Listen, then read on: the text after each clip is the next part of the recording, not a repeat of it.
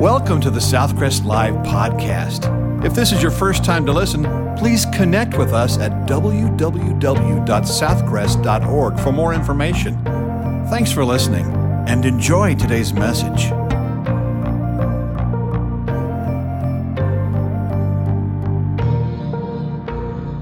I hope that you are reading through the Bible. We began last September, and this week you read through the book of Daniel. This coming week, beginning today, you're going to read through Hosea, Joel, and Amos. Now, folks, I want to give you some good news. It's not a lot of reading this week because these are the beginning of what many people call the 12 or the minor prophets, the 12 minor prophets in the Old Testament.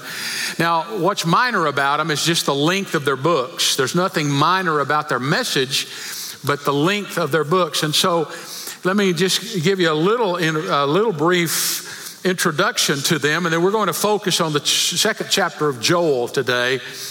But, but Hosea, his name means salvation.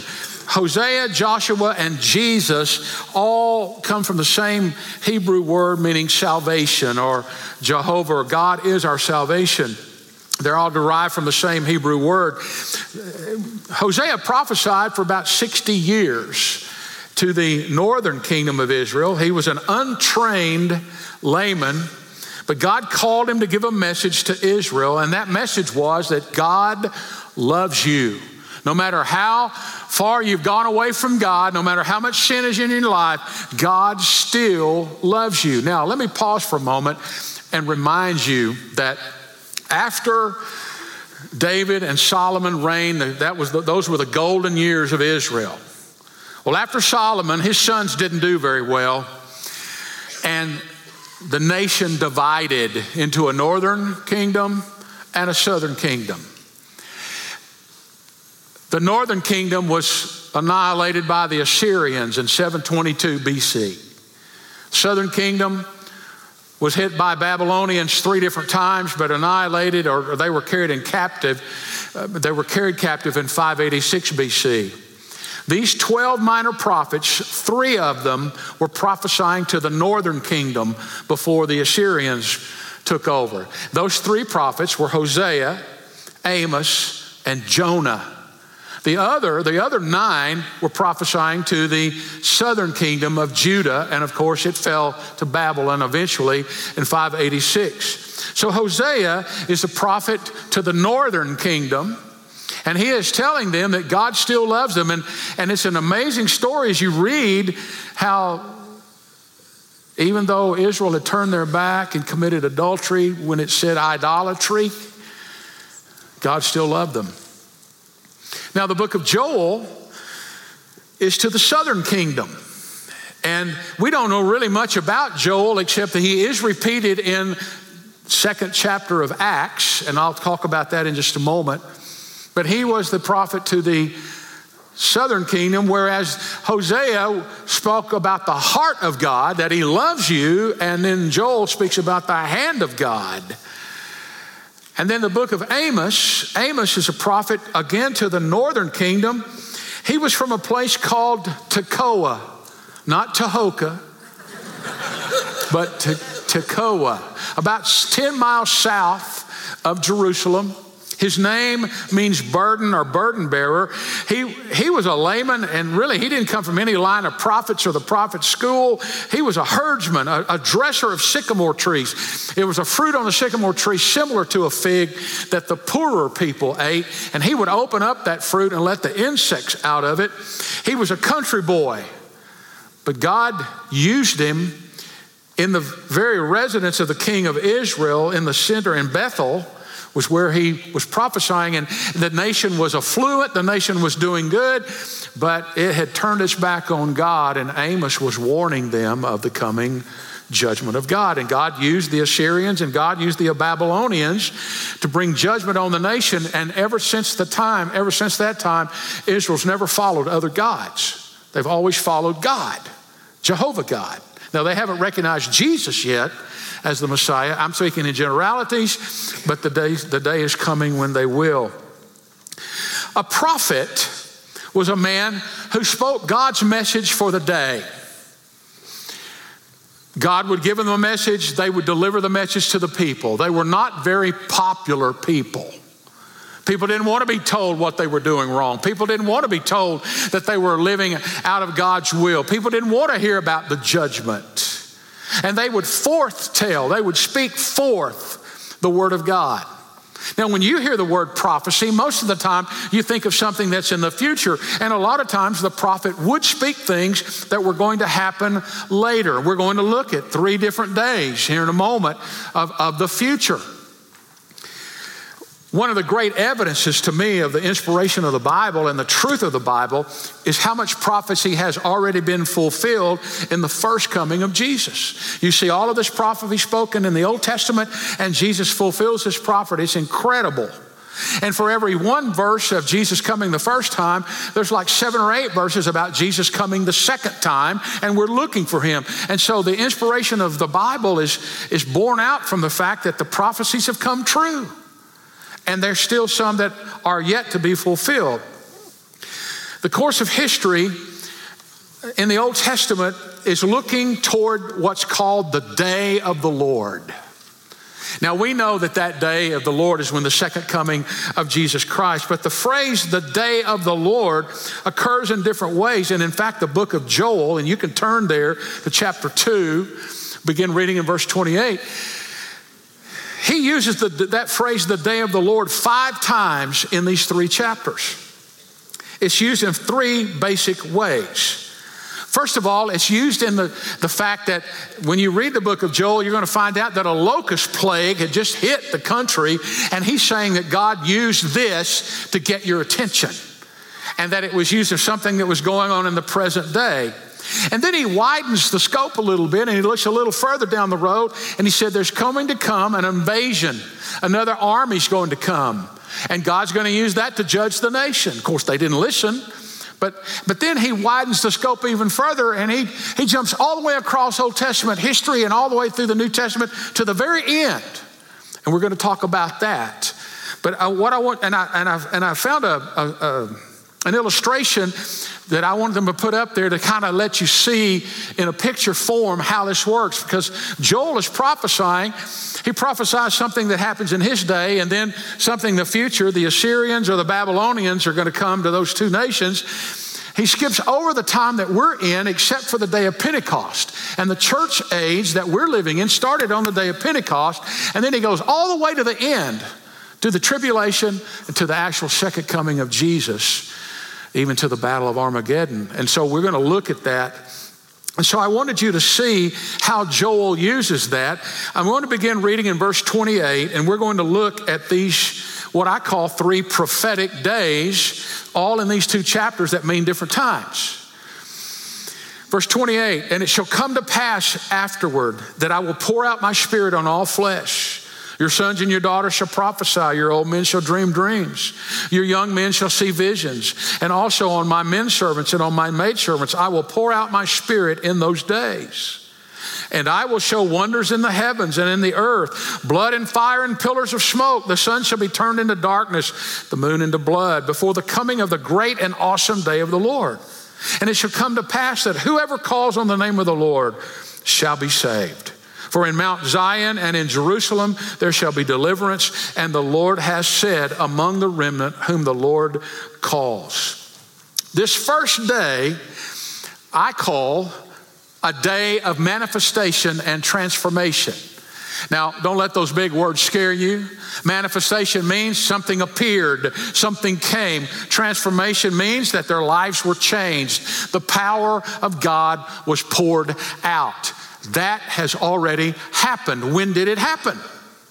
On the day of Pentecost. 40 days after the resurrection, or 50 days after the resurrection, I may be wrong on my days, but uh, the, the day of Pentecost came, and God poured out his spirit, is, was going to pour out his spirit. In other words, God was going to open the floodgates of heaven and put in the lives of people. His spirit was going to live in people. It would no longer, you know, in the Old Testament, people were not filled with the spirit. The Spirit of God would come upon somebody to do the job that God wanted them to do, and then it would leave. He would empower them. But on the day of Pentecost, after the death, burial, and resurrection of Jesus, when the Holy Spirit came, it filled the lives of the believers. Only God can do that. Amen? You see, I can preach till you're tired, and some of you that's already happened. But I could preach and preach and preach, and I can't fill you with the Holy Spirit. And the church can't fill you with the Holy Spirit. And the programs of the church and the Bible studies can't fill you with the Holy Spirit. You receive the Holy Spirit when you receive Jesus Christ to commit your life to Him as the Lord and Savior. God fills you with His Spirit. I, I got amused at, a, at an evangelist who promised one time, he said, We're going to fill you so full of the Holy Spirit that if a mosquito bites you, he's going to fly away singing, There's power in the blood. 800 years after Joel prophesied this in verse 28, 800 years later, on the day of Pentecost, Peter, the Apostle Peter, is preaching. And he quotes this passage right here. You can find it in Acts chapter 2. You can find it beginning in verse 14. When the Holy Spirit came upon these early disciples, they began to speak in other languages. People were hearing the gospel for the first time in their own language, even though the disciples didn't know those languages. They were speaking. And some of the onlookers and the scoffers began to say, Well, they're drunk. They're drunk. And Peter stood up and he said, No, it's nine o'clock in the morning. They are not drunk. They have been filled with God's Spirit. And he then uses this passage in Joel. He quotes Joel and changes part of the quotation. The only part he changes where, where Joel says, and it shall come to pass afterward, Peter says, and in, in the last days, the last days, this will happen. When did the last days begin? On the day of Pentecost. Now, they've been going on for 2,000 years, but we're still in the last chapter. Now, we don't know when the end's going to come and when God's coming back, but we know that we're in the last days. I'm not setting a date, nobody knows that date, but the fact is, the last days began from Pentecost to the second coming of Jesus. We're in that chapter. Pentecost marks the start of the final chapter of human history. You cannot understand Joel 2 and Acts chapter 2 unless you understand why God gave us the Holy Spirit. Well, there's several reasons. First of all, Acts 1 8 says, You shall receive power when the Holy Spirit comes upon you, and you will be my witnesses in Jerusalem, Judea, Samaria, and to the ends of the earth. God never gives His Spirit to somebody so that it can be an emotional manifestation of some kind or so that it is some kind of entertainment. He gave us the Holy Spirit, first of all, as the guarantee of our salvation. He gave us the Holy Spirit to live the kind of life that He wants us to live by guiding us and leading us. And He gave us the power to share the gospel of, with everyone else. Why do you care about anybody that doesn't know Jesus? Why do we care about people who are not here today who don't know Jesus? Why do we even care? Because the Holy Spirit inside of us puts the love of God in us, and we're concerned about other people that don't know Jesus. Since the day of Pentecost, God's Spirit indwells people. We were looking in First Thessalonians on Wednesday night. We're going to begin Second Thessalonians this Wednesday night. But the very end of First Thessalonians talks about us having a body, soul, and spirit. You're three parts. You're created in the image of God. Doesn't mean you look like God. Doesn't mean you are God. But the triune God, God the Father, Son, and Holy Spirit, man is a, is a triune creation. He, he is a, a body, a soul, and a spirit. Obviously, we have a body. You can't go anywhere without your body. You have a soul, your mind, your emotions, your will, your personality, and you have a spirit. The spirit gives you the capacity to know God. And when man sinned, his spirit died. And henceforth, his mind, emotions, and will have gone crazy. Look at the people today without Jesus and look at the direction they're going. They're, they're just wandering around in the dark. But when you ask God to forgive you, when you realize that you're separated from God, but He still loves you and He wants you, and when you pray and ask God to forgive you, and you believe in your heart that God raised Jesus from the dead and that Jesus is the, the, the, mediator between God and man, and you place your faith and you trust in Jesus, you commit your life to Him, God puts His Spirit in you right then. It's the guarantee you've been saved. It's the earnest of our salvation. It is the down payment. He gives us the power to live for Him. And He said, I'm going to pour out my Spirit. And did you notice He said, I'm going to pour it out on all the people? What he meant by that is no longer was it going to be for the religious leaders, no longer was it going to be for somebody that God called to set aside for a, a, a specific purpose. He said, anybody who calls on the name of the Lord will be saved. That means all of us. We're, the Holy Spirit indwells each of us. Now, there's something in Joel here I want you to notice. Look at verse 30. And I will show you wonders in the heavens and the earth, and blood and fire and pillars of smoke. The sun shall be turned to darkness, and the moon into blood, and so forth. Did that happen on the day of Pentecost? Uh uh-uh. uh And Peter even repeats it. So, what does that mean? The first part was fulfilled, his spirit was poured out, but all this other stuff didn't happen. What, what's that mean? It means it was a partial fulfillment. Now you can go to, you don't have, I don't have time to turn there, but when you go to Luke chapter 4, you're going to find that Jesus went to his hometown synagogue. And he began to read the scroll in front of everyone. And he began to read Isaiah 61, verses 1 and 2, which say, the Spirit of the Lord God is upon me because He's anointed me to preach the gospel to the poor.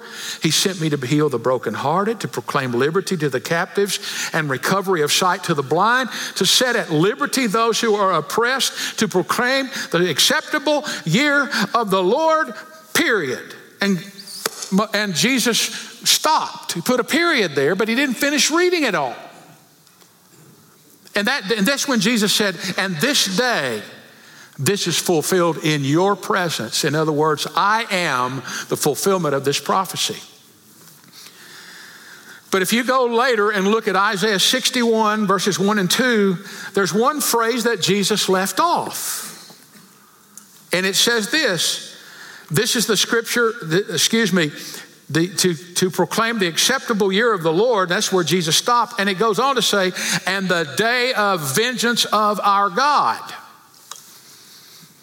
Well, we know that one day God's judgment's going to come.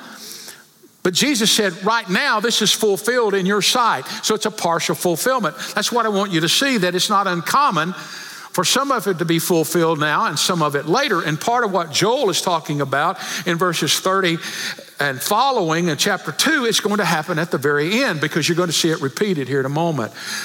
But what I want you to see also, is it says, and Peter repeated this, and it shall come to pass that whoever calls on the name of the Lord shall be saved. Romans 13, 10 13 says, For whoever calls upon the name of the Lord shall be saved. Do you remember the day that you called upon the Lord to save you? You had to believe in your heart that Jesus lived a sinless life that he went to the cross and God put our sin on him, for the wages of sin is death. But the gift of God, but the gift of God is eternal life through Jesus Christ our Lord, that he rose from the dead, that he's still alive. We're going to be celebrating Easter in a month. Today, if you don't know Jesus as your Savior, you can call upon him to be saved. God stands ready God invites you, God calls you, God leads you, God loves you. Amen?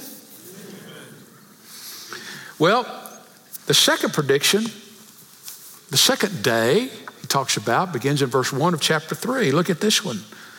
For behold, in those days and at that time, when I bring back the captives of Judah and Jerusalem, I will also gather all nations and bring them down to the valley of Jehoshaphat, and I will enter into judgment with them there on account of my people, my heritage Israel whom they have scattered among the nations. They have also divided up my land. They have cast lots for my people, have given a boy as a payment for a harlot, sold a girl for wine that they may drink. Indeed, what have you to do with me, O Tyre and Sidon and all the coast of Philistia? Will you retaliate against me? But if you retaliate against me swiftly and speedily, I will return your retaliation upon your own head because you have taken my silver and my gold and you've carried into your temples my prized possessions and the people of Judah and the people of Jerusalem you've sold to the Greeks that you may remove them far from their borders. Behold, I will raise them out of the place to which you have sold them and will return your retaliation upon your own head. I will sell your sons and daughters into the hand of the people of Judah. They will sell them to the Sabaeans, to a people people far off, for the Lord has spoken. Proclaim this among the nations. Prepare for war. Wake up the mighty men. Let all the men of war draw near. Let them come up. Beat your plowshares into swords and your pruning hooks into spears. Let the weak say, I am strong. Assemble and come to your all nations and gather together all around cause your mighty ones, to, cause your mighty ones to go down there, O Lord. Let the nations be awakened and come up to the valley of Jehoshaphat, for there I will sit to judge all the surrounding nations. Put in the sickle, for the harvest is ripe. Come, go down, for the winepress is full. The vats overflow, for their wickedness is great. Multitudes, multitudes in the valley of decision. For the day of the Lord is near in the valley of decision. The sun and the moon will grow dark, and the stars will diminish their brightness. The Lord will also roar from Zion and utter his voice from Jerusalem. The heavens and the earth will shake, but the Lord will be a shelter for his people and the strength of the children of Israel. So you shall know that I am the Lord your God, dwelling in Zion, my holy mountain. Then Jerusalem shall be holy, and no alien shall ever pass through her again. It's a day of trepidation and condemnation, a day of fear and condemnation. Punishment will be poured out. Now, who in the world is this talking about? God is predicting a time when judgment is going to come.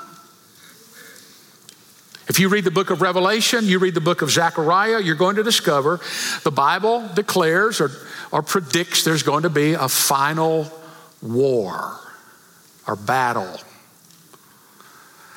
In fact, According to chapter 3, verse 1, it'll come to pass when Israel is brought back into their land. You know, the history of Israel is an amazing one. Now, think about this. After AD 70, Rome annihilated Jerusalem, and they were not a nation anymore. The Romans even renamed the land to Palestine.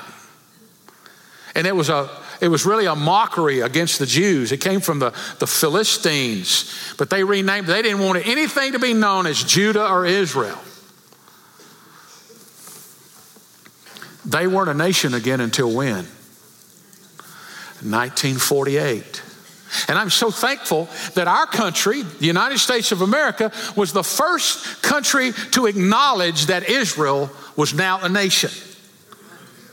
We were the first ones to speak it out. And I'm grateful for that because one of the reasons I think God has shown favor to our nation is for that reason we've always stood with Israel. But have you noticed that when, when the Romans annihilated Jerusalem in, in AD 70 and from there until 1948, their language was dead. They, were, they had no nation. Now, all of a sudden, God has brought them back, just like He said.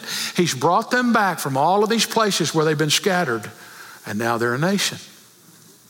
It also says in the end times that there are going to be a lot of people that don't like the Jews. Well, that's not going to happen, is it?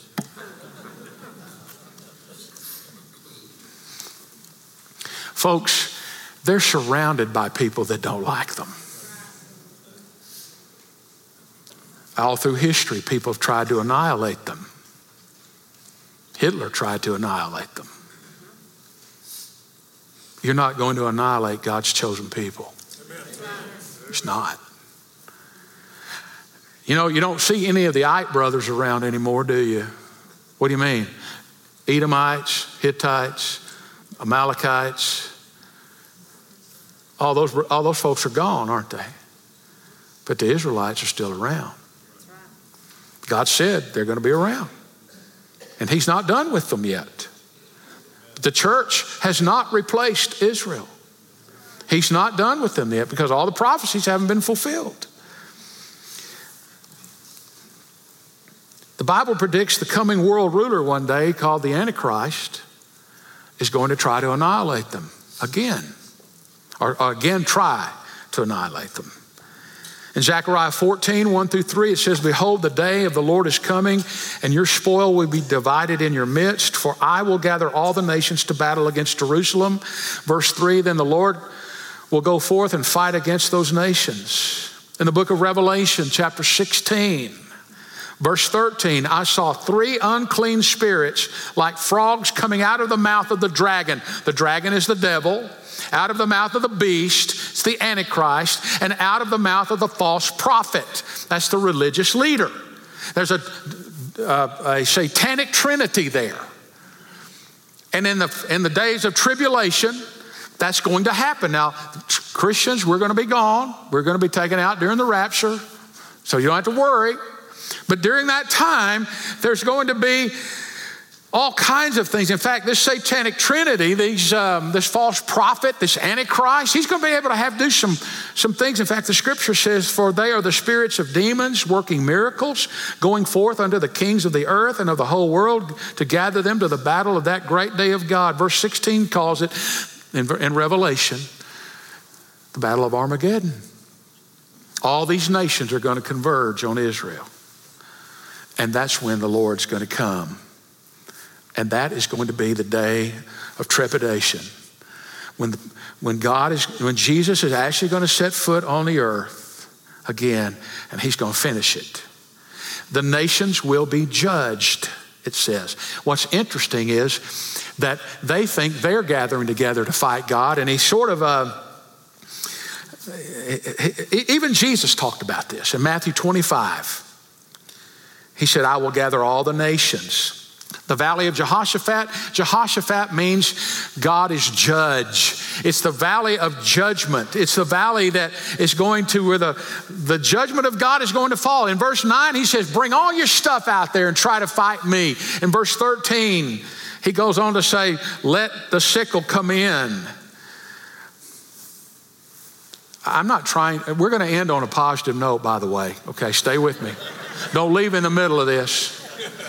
But I want you to know that we're in a war right now. If you're a believer in Jesus Christ, we're in a war. It's not against flesh and blood. Ephesians 6 tells us, verse 10 finally, my brethren, be strong in the Lord and in the power of his might. Put on the whole armor of God that you may be able to stand against the wiles of the devil. For we do not wrestle against flesh and blood, but against principalities, against powers against the rulers of darkness of this world, against spiritual wickedness in high places. Put in the sickle, he says in verse 13, for the harvest is ripe. And then verse 14 says, multitudes, multitudes in the valley of decision.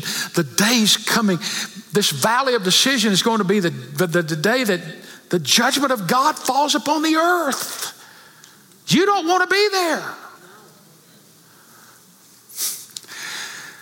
I was amused at a, something I read. It said a preacher was drawing heavily upon the imagery of this.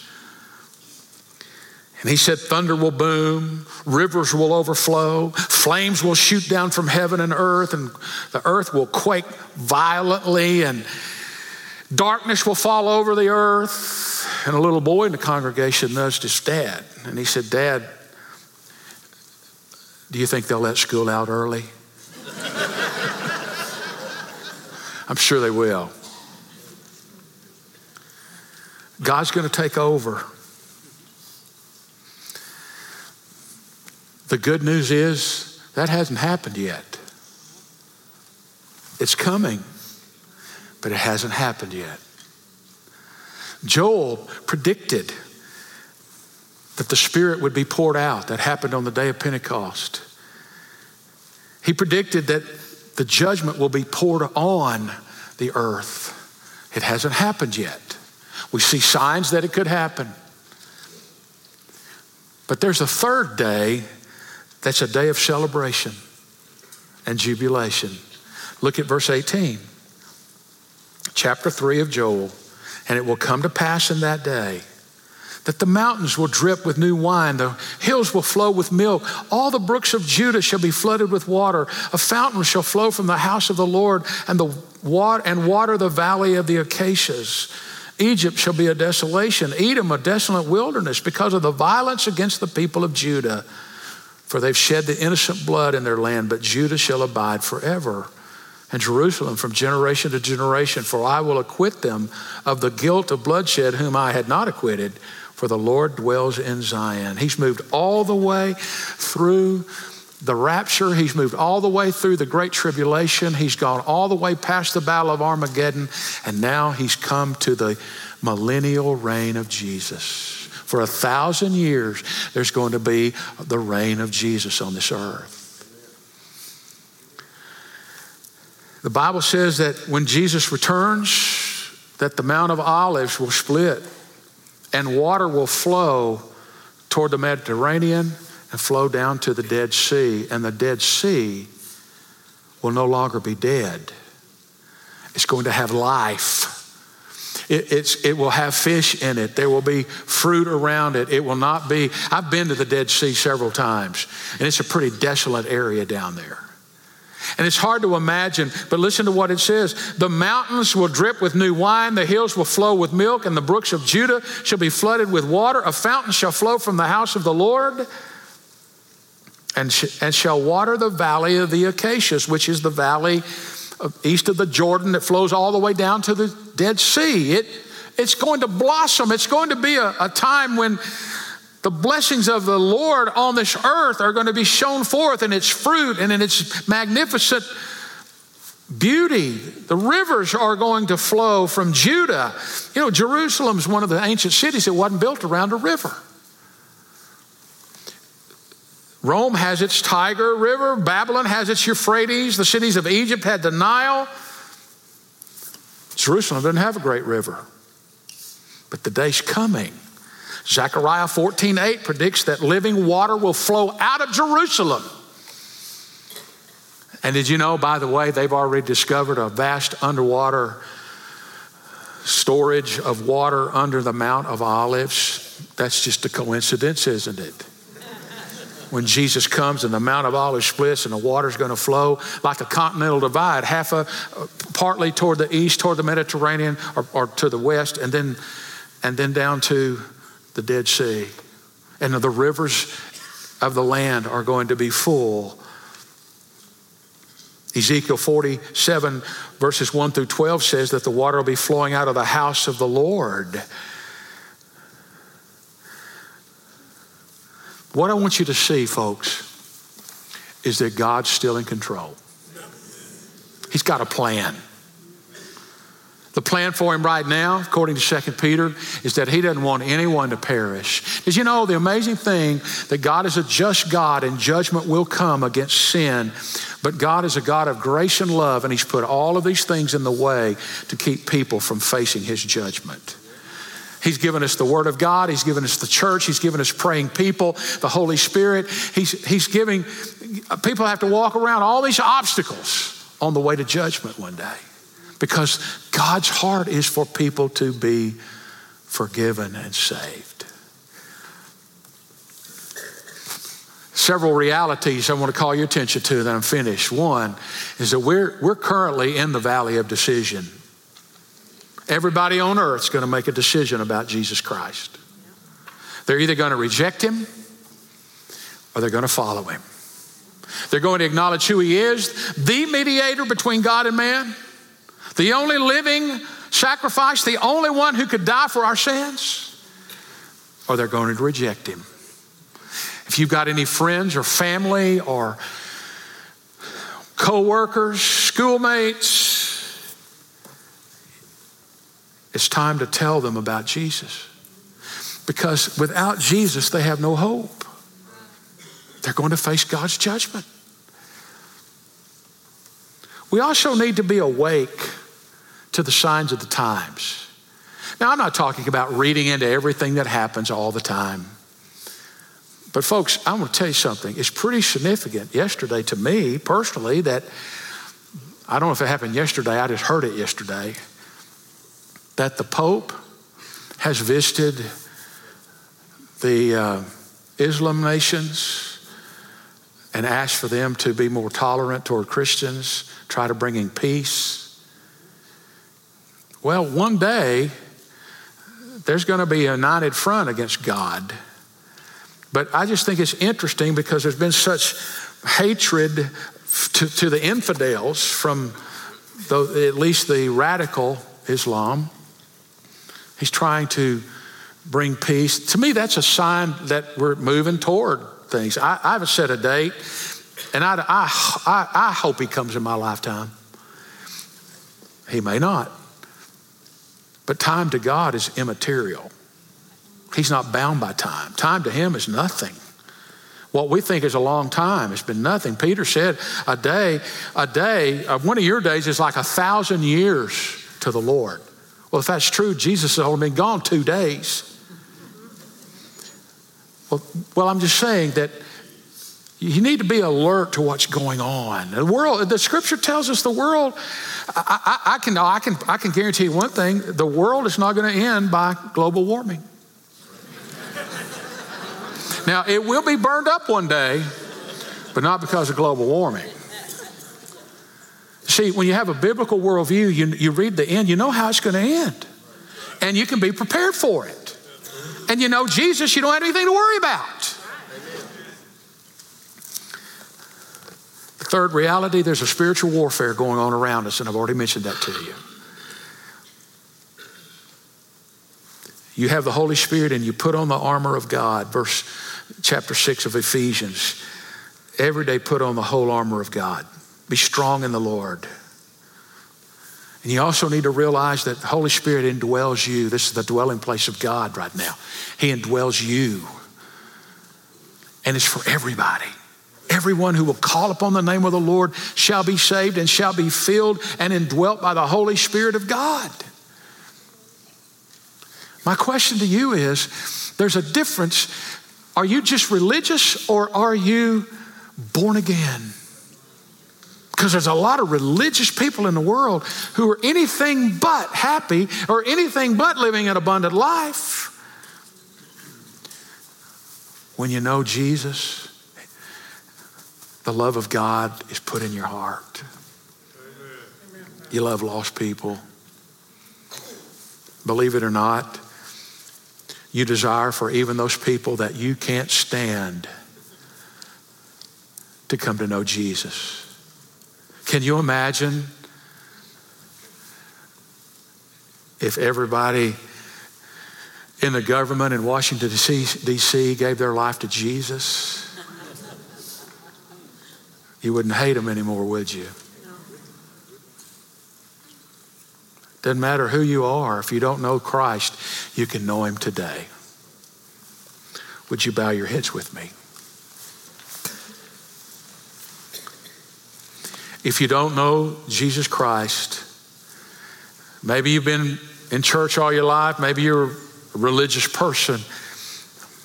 I know what that's like. I know what it's like to be in church for a long time before you commit your life to Christ. But today, that tug at your heart, that, that nudging, that urgency you feel, that's the Holy Spirit telling you you need to be saved. You ask God to forgive you. Why should He forgive you? Because Jesus paid the price of your sin, which was death. He died for you. He was the only one that could because he was sinless. He died for you. And God raised him from the dead, signifying the price had been paid. And when you call upon the name of the Lord today in faith and trust and commitment, you'll be saved today. Heavenly Father, we pray for those today who need Jesus. Help them to see that, that they're spiritually separated from you, they're spiritually dead. We pray that you draw them to you and that they might receive you and commit their life to you even now. There are many of us in this room who've done that a long time ago. So, Lord, we ask you to encourage, strengthen, and guide, and help us to tell other people. We lift up those right now who don't know Christ. Some of them we can call by name, some of them who are away from you. Please bring them back. We pray for those that need a church. If this is the place, this body of believers, you want them to come, you lead them here. We pray for those that will that have been saved and need to be baptized, like those that will be baptized in the next service. But Lord, we ask that you work in our hearts now. If you're watching online, you can hit that connect button or you can use that QR code to fill out that information and let us know your decision. I want to know Jesus. And we'll call you on the telephone and talk to you about knowing Jesus. If you're in this room, you can do the same thing. You can use that card and drop it in the box, or you can you can find one of us after we're dismissed. Some of us will be standing up here, and we'd love to talk to you about knowing Jesus. So, Lord, today, we thank you that you have prepared us, you've warned us, you've given us your spirit to save us. We pray for those that are going to face the judgment one day. We pray that they'll come to know you. And Lord, what a glorious day it will be when you reign on this earth. We see a new heaven and a new earth. Help us to share that good news with other people. In Jesus' name we pray. Amen. Thank you for listening to today's message. If you would like more information, to make a commitment, or to request prayer, please text the word podcast to 555 888. You can also connect with us on our Southcrest app or our website for complete worship services or to plan to visit us in person. Thanks again for listening.